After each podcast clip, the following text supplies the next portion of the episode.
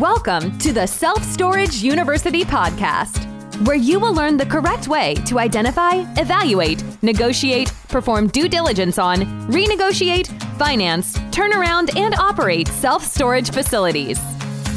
And now, here is your host, a partner in one of the largest real estate portfolios in the U.S. with nearly $1 billion of holdings, Frank Rolfe. A hammer is a wonderful tool. You can nail in a nail with it, but you can also hit your thumb. This is Frank Rolfe, the Self Storage University podcast. We're going to talk about one of the biggest tools in self storage investing, but that can also be a weapon that injures you if you don't use it correctly. And that one big tool is leverage or debt. Now, what you need to know about debt is that debt allows you to amplify your rates of return. And that's why people like real estate because it's really hard to get debt when it comes to like owning a business. Most banks, they don't feel comfortable making big loans on a business. They don't know how you'll do with it. Businesses fail all the time. But a self storage facility seems somewhat stable, right? It's real property, it's sitting there, it has customers, and banks can get comfortable with that permanence and that stability, so they're willing to make a loan. So, what happens when they make you a loan? Well, typically you put some form of down payment and in exchange, they issue you a mortgage, and that allows you to buy things that are way beyond your ability to buy for cash. So if you have $100,000 in your pocket, you could buy a $100,000 business or franchise, or you might be able to buy a half a million dollar self storage facility. Just hold on to it, make the payments every month. 20 years, 25 years later, you own it free and clear. So you levered that 100,000 into a $500,000 asset plus whatever the value is at that point. Also, if you buy something with leverage and there's a spread between the cap rate on the self storage facility and the interest rate, it spikes your rate of return. A one point spread between the interest rate and your mortgage rate can take you up to about a 12% rate of return, a two point to about a 16%, and a three point to over 20%. Now, if you didn't use leverage, let's run those same numbers. If I buy something at a 8% cap rate and I borrowed it at a 6% mortgage, that 2% two point spread would get me 16%. But if I didn't have leverage, if I paid cash for it, it only gets me 8%. So I've almost doubled my rate of return by useful methods of that tool, that tool of leverage. But here's the bad news if you play it the wrong way, if that leverage tool, instead of hitting the nail, hits you on the thumb, it can hurt really, really bad. In the same manner that those spreads can boost your return, they can also pull you underwater and drown you.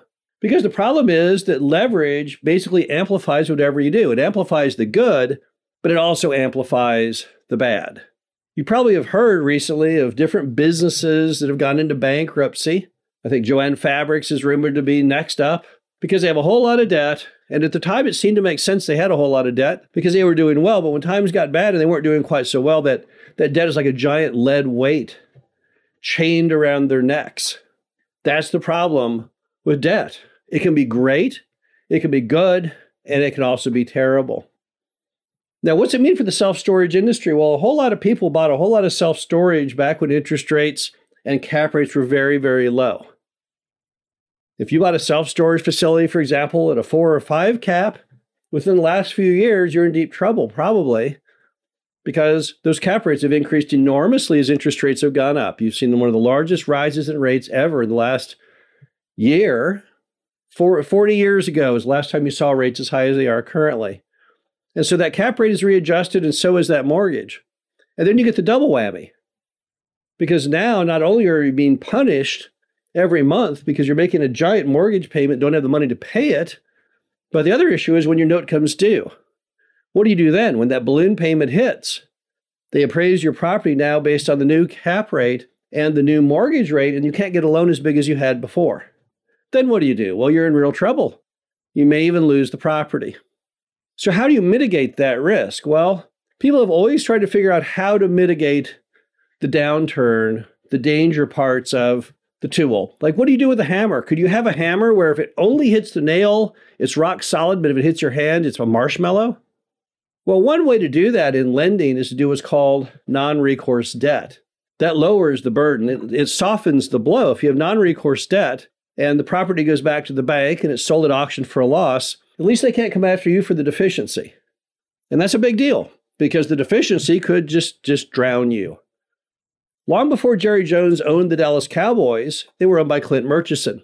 Clint Murchison made a lot of money in the oil industry, or at least inherited a lot of money. But the problem is he wanted to be a big shot.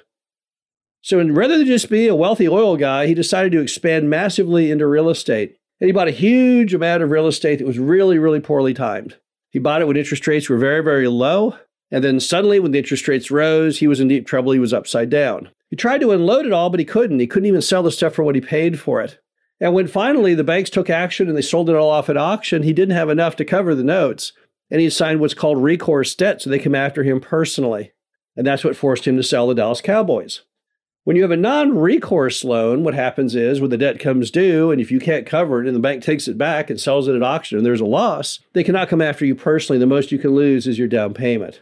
So, recourse is one method that people use to try and save the day. Another one is the length of the notes itself. If you do a three year note or two year note, you're in much greater jeopardy than if you did a 10 year note because that 10 year note gives you the ability to weather the storm when interest rates rise and fall and rise and fall because nothing matters until that note comes due. So, having a longer maturity on your debt is another great way to turn that hammer back into a marshmallow. Yet, another thing you can do is simply not use a lot of leverage. Public storage does that. They use very, very low loan to value as far as leverage. But the problem with that is, for most people, that may preclude you from being able to buy anything. If you say, well, I'm only going to buy things for, you know, 50% loan to value, instead of buying that $500,000 facility for 100,000, you're stuck with a $200,000 facility. So lack of leverage may not really be the answer for many people. So what's that leave you? Well, it leaves you one final item, and that is just doing really smart buying. Buying properties properly and doing great due diligence, that's probably the best answer of all because that gives you the best opportunity to not hit the bad side of the hammer. And right now, what you have going on the storage facility is you have a dichotomy. You have basically two different industries operating both under the self storage label.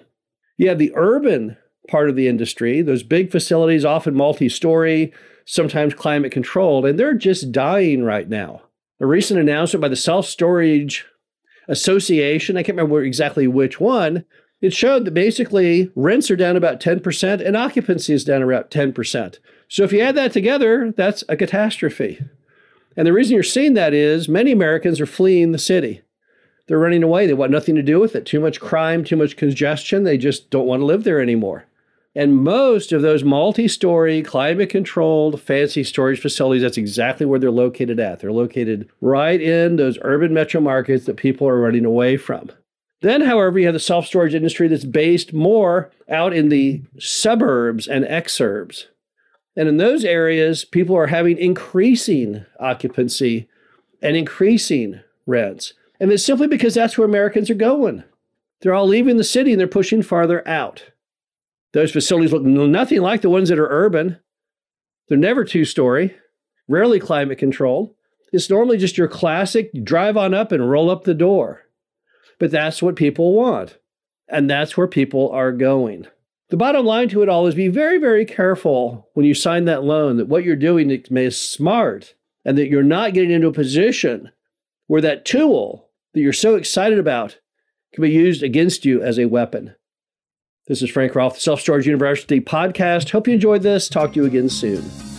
Thank you for listening to the Self Storage University podcast. Be sure to visit us at ssupodcast.com, where you can learn the correct way to identify, evaluate, negotiate, perform due diligence on, renegotiate, finance, turnaround, and operate self storage facilities.